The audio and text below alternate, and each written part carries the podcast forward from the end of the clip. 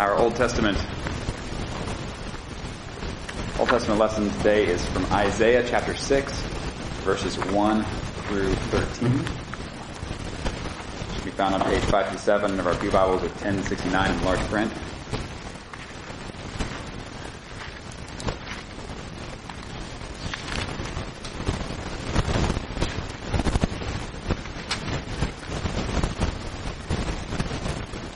Isaiah chapter 6, before we read, let's pray. Heavenly Father, we do thank you again for this day that you have made and for all that you have given to us. We thank you for the ways that you provide what we need. We thank you for the ways that you show us who you are. We thank you for the ways that you show us the difference between your way and the way of the world. Thank you that you have not left us alone, but that you have come to be near us.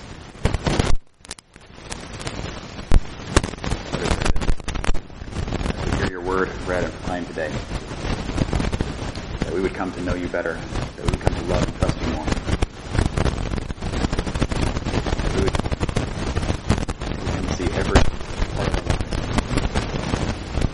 lives as a part of your kingdom.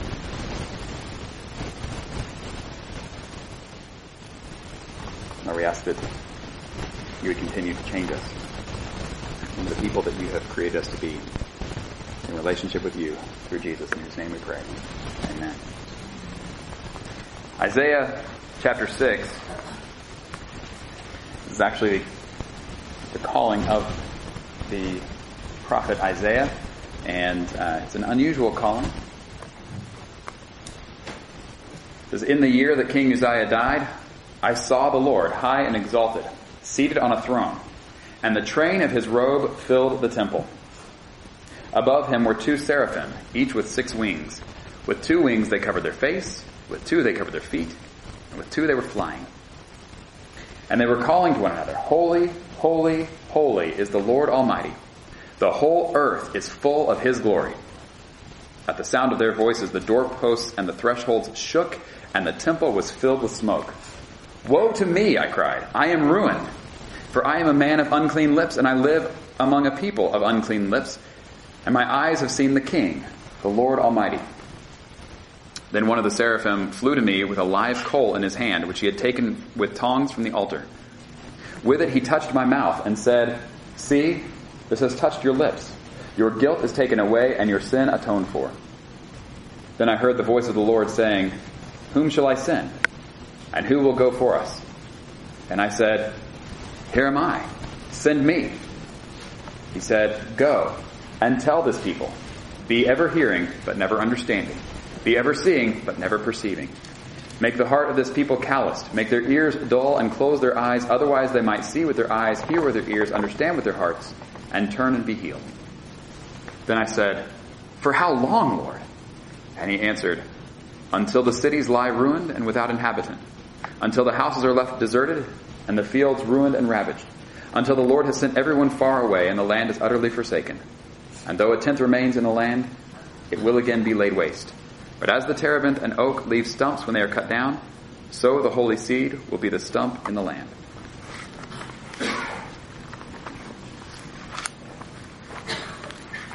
Turning into our New Testament lesson, Colossians chapter 3, verses 1 through 11, which can be found on page 955. Our Pew Bibles are 1831 in large print.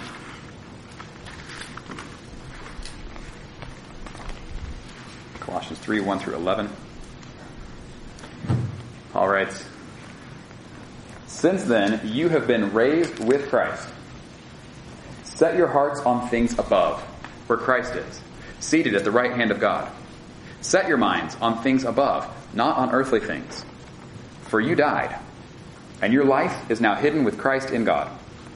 When Christ, who is your life, appears, then you also will appear with him in glory. Put to death, therefore, whatever belongs to your earthly nature sexual immorality, impurity, lust, evil desires, and greed, which is idolatry. Because of these, the wrath of God is coming. You used to walk in these ways in the life you once lived. But now you must also rid yourselves of all such things as these anger, rage, malice, slander, and filthy language from your lips. Do not lie to each other, since you have taken off your old self with its practices and have put on the new self, which is being renewed in knowledge in the image of its creator. Here there is no Gentile or Jew, circumcised or uncircumcised, barbarian, Scythian, slave or free, but Christ is all and is in all.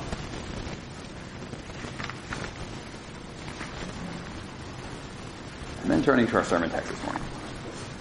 Matthew 6, verses 5 through 15.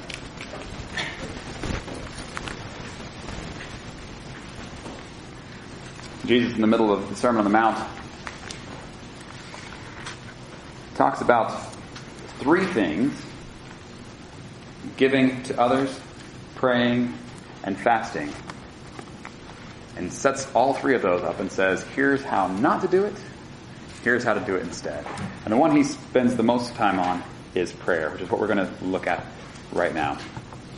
This is Matthew 6, verses 5 to 15, which can be found on page 787 in Pew Bibles or 1508 in large print. He says, And when you pray, do not be like the hypocrites, for they love to pray standing in the synagogues and on the street corners to be seen by others. Truly I tell you, they have received their reward in full. But when you pray, go into your room, close the door, and pray to your Father who is unseen. Then your Father who sees what is done in secret will reward you. And when you pray, do not keep on babbling like pagans, for they think they will be heard because of their many words. Do not be like them. For your Father knows what you need before you ask Him. This then is how you should pray. Our Father in heaven, hallowed be your name. Your kingdom come, your will be done on earth as it is in heaven. Give us today our daily bread and forgive us our debts as we also have forgiven our debtors. And lead us not into temptation, but deliver us from the evil one. For if you forgive other people when they sin against you, your heavenly Father will also forgive you. But if you do not forgive others their sins, your Father will not forgive your sins. This is the word of the Lord.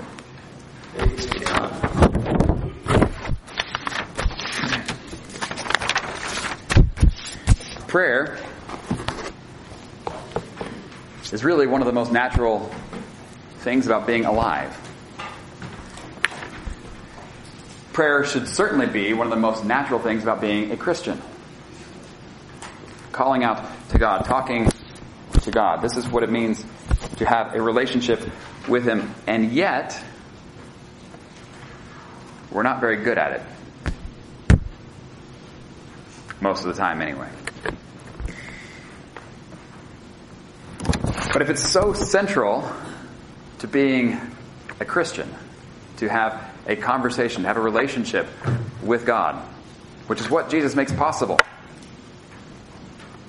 In fact, when Jesus says, apart from me, you can do nothing, we have to have that relationship and that connection. It makes sense if we wanted to get better at praying. So, we're going to do is actually spend the next six weeks, starting today, looking at the Lord's Prayer. A prayer that we know here. A prayer that we say here. But a prayer that we may pass by without actually realizing what we're saying. Without understanding the depths of what it is that Jesus is teaching us and without learning what it means to really pray. Now, for those of you concerned, this may not be very practical.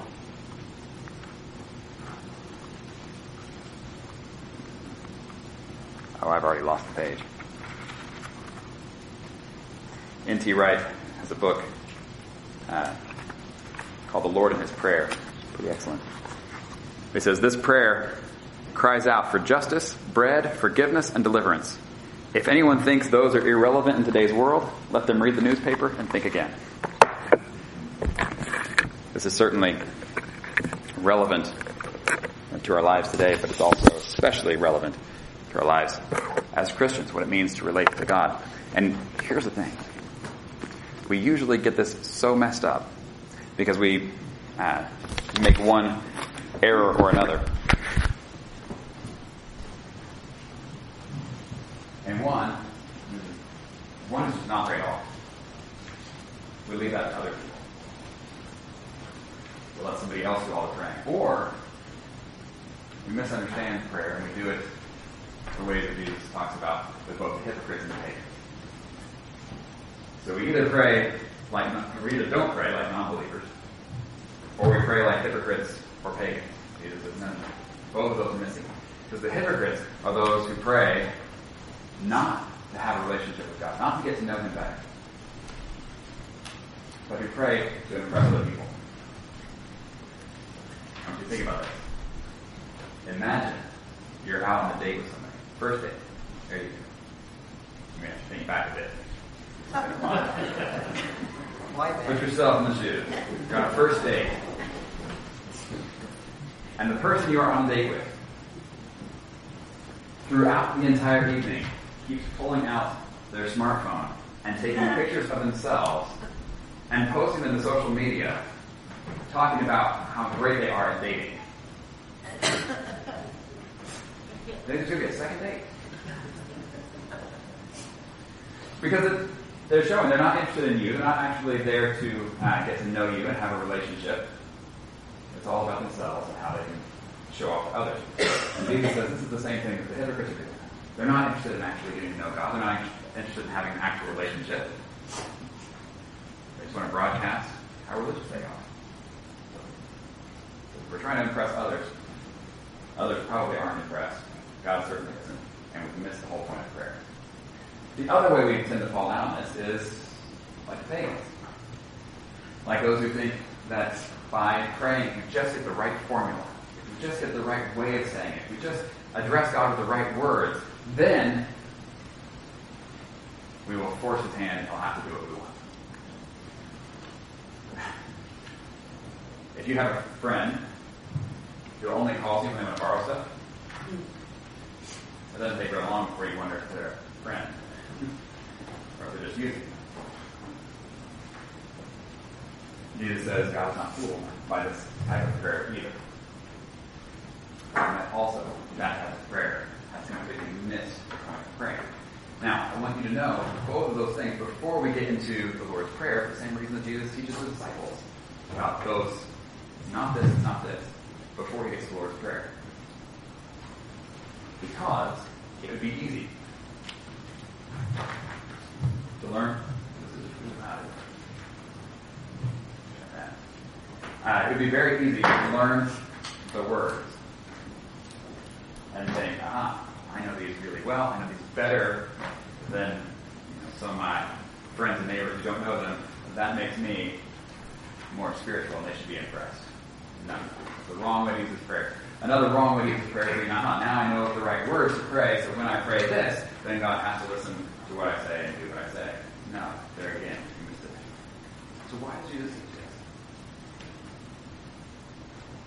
Because we're so bad at it. Because we tend to fall in one of these other directions. He says, no, no, this is how you pray. And the first, and what we're going to do is we're just going to take one line of this prayer each week so that we don't rush past it. So we slow down and take a look at what it is that it's really saying. And the first line, Our Father, who art in heaven, hallowed be thy name. Probably going to switch back and forth between modern translations and how we're used to saying it together. That's tricky for me. Um, our Father who art in heaven, hallowed be thy name. There's an awful lot that is going on in just that one line. But it's a line we tend to pass over as easily as dear John, go on with the letter. And so this is nothing more than a way of addressing the prayer. But there's so much. For example, the first word, our. Have you ever noticed that this prayer is not prayed in singular, but in plural? We don't pray, my Father. We don't pray, my daily bread. Forgive me my debts. Jesus teaches us to pray this as believers, as a believer, together with other Christians. This is one of the reasons why we pray this prayer together. Together. Is it inappropriate to pray it uh, in the singular? No, it certainly applies that way as well.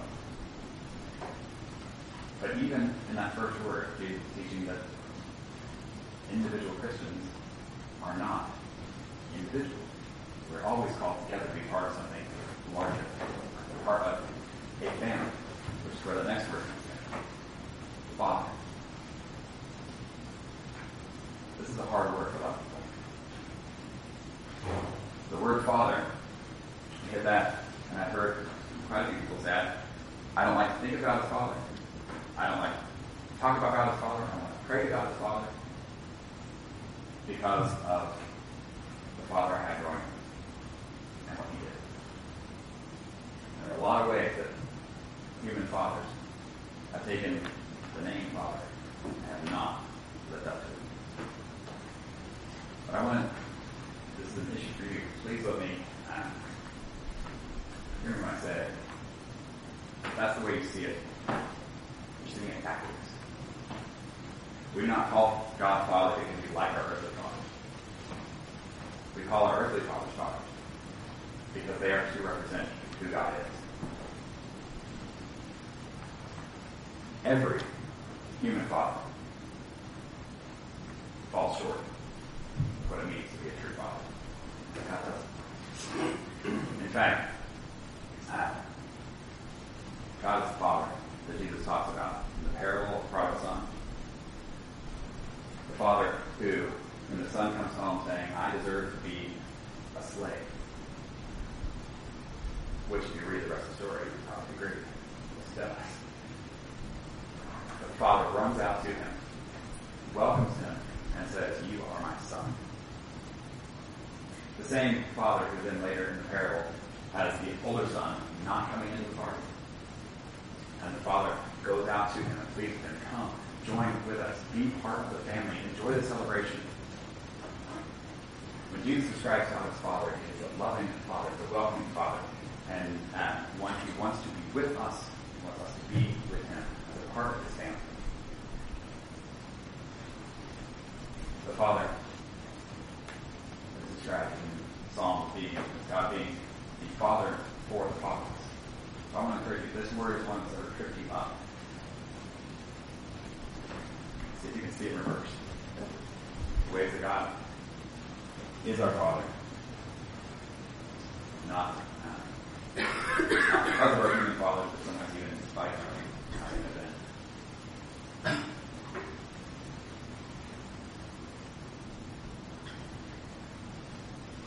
Also, the reason we are able to call God our Father is not that He has created us, He's not created, because of Jesus.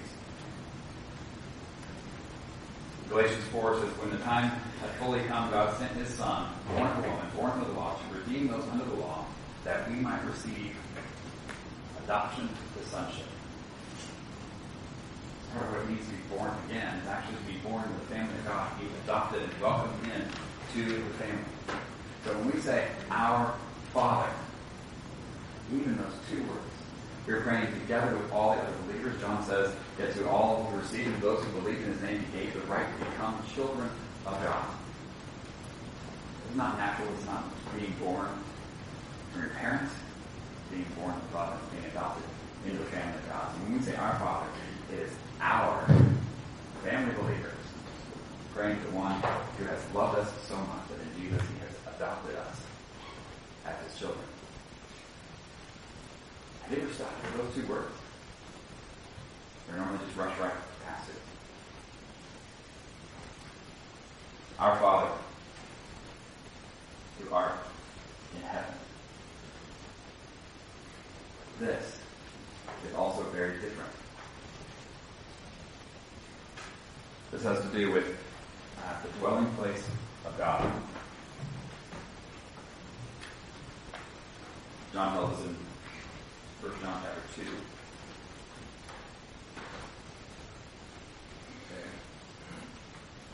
Okay. Do not love the world or anything in the world. If anyone loves the world, love of the Father is not in them. For everything in the lust of the flesh, the lust of the eyes, and the pride of life, comes not from the Father, but from the world. The world and its desire pass away, but whoever does the will of God lives forever. Contrasting things of God with things of this world. Why? Because God, because God is not a part of His creation. He is the creator. He is distinct from His creation. When I say distinct from, don't hear distant from. Heaven is a whole other spiritual realm where God can be distinct from His creation and yet very close to us at all times. And so when we pray, Our Father, who art in heaven, we're not praying for the things of this world, the powers of this world. We're not praying to the items of this world that so easily will grab at our hearts, the things that our hearts so easily grab after. No, we're praying to our Father who art in heaven. And he says, Hallowed be thy name. And it's the first request of the prayer. Hallowed be thy name. Let your name be honored, let your name be glorified, let who you are become known throughout the world. That everyone would come to praise and honor and glorify God as holy. This is what we saw, by the way, in Isaiah. The seraphim that was uh, kind of weird looking. You hear about all those wings and everything. And what are they crying out? They're holy, holy, holy. Holy, holy, holy. Three times. In the Bible, you get a lot of repetition of doubling of things for emphasis. This is where you get it three times. And it's because that saying it three times means you can't get any more than that. That is, it's like the, uh, what is it, some and more than most. When you get three times, that is you know, big, bigger, big S. You don't get bigger than biggest, right? And they say holy, holy, holy. It's that God is the one who is holy more than anything else. That he is set apart from his creation and that he is pure and he is perfect in every way. And it's those who see him the clearest who cry this out most uncontrollably.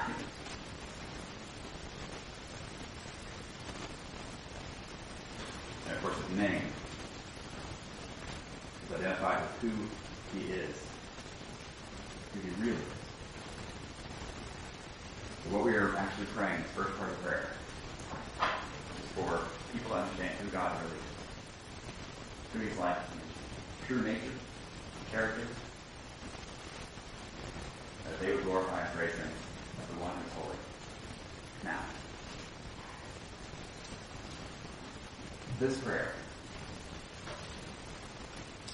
doesn't start prayer very normally. Usually, the way we begin praying is, you know, we'll address God, dear God, Heavenly Father.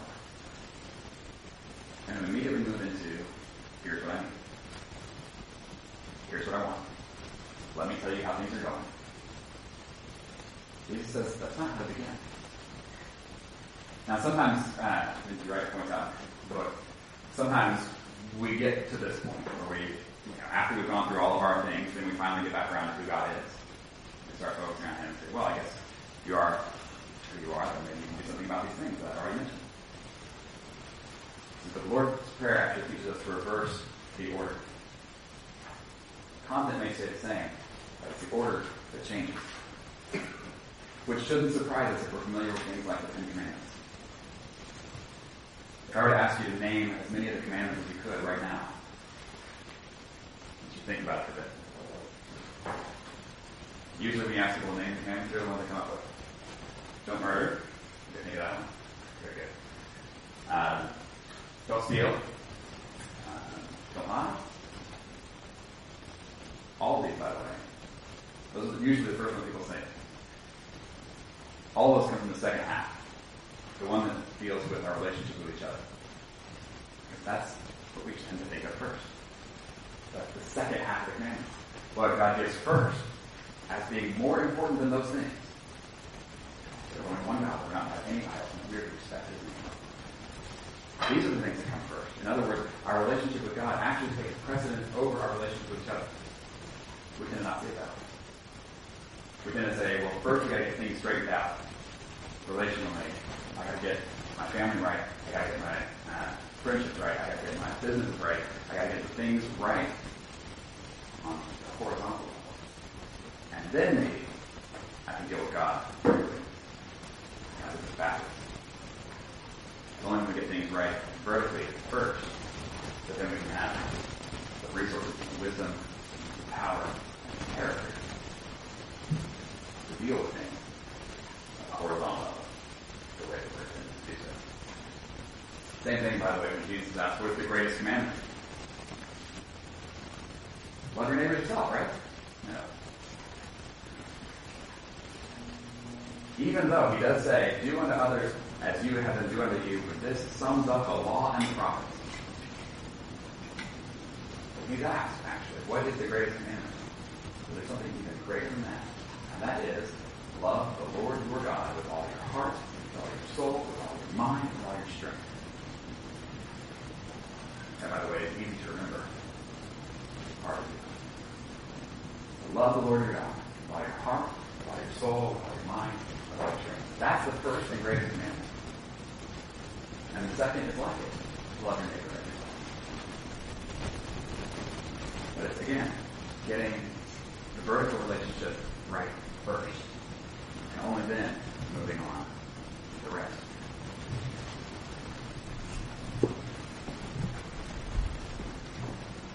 Close in prayer. Um, here's one of the ways it becomes very practical. Another sermon on Lord's Prayer. So years ago, a lady came to me and said that for years she always done mostly petitions. She spent all her time praying about all her problems, and when she was done with her prayers, she felt worse. Everybody know. Here's all her problems, here's all her problems, here's all her problems. She said, one day I decided to go and spend 80% of my time in adoration before I got to my request. She said, it amazed me. The very first time, my life was changed forever. She said, because I suddenly realized the reason I worried and got so upset and scared is because I didn't realize how great he was.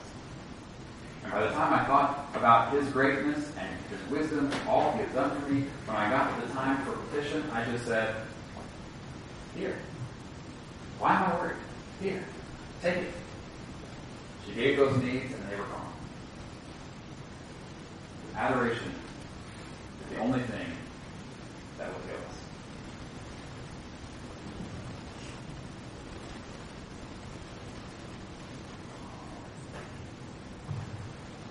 Similarly,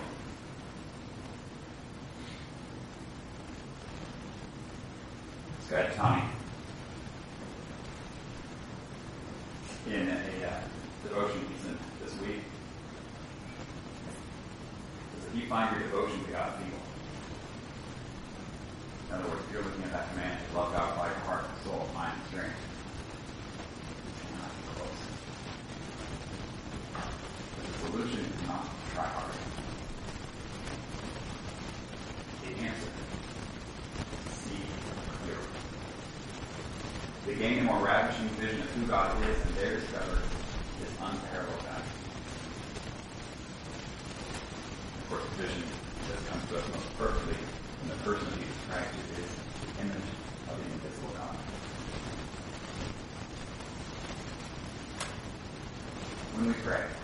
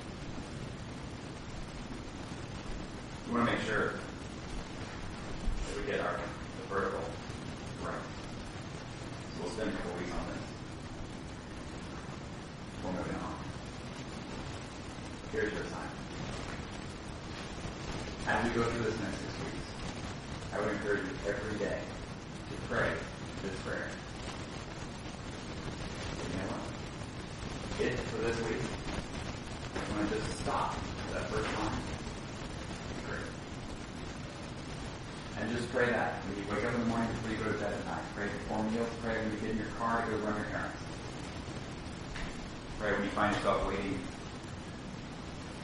in all the situations our society has made for us to wait.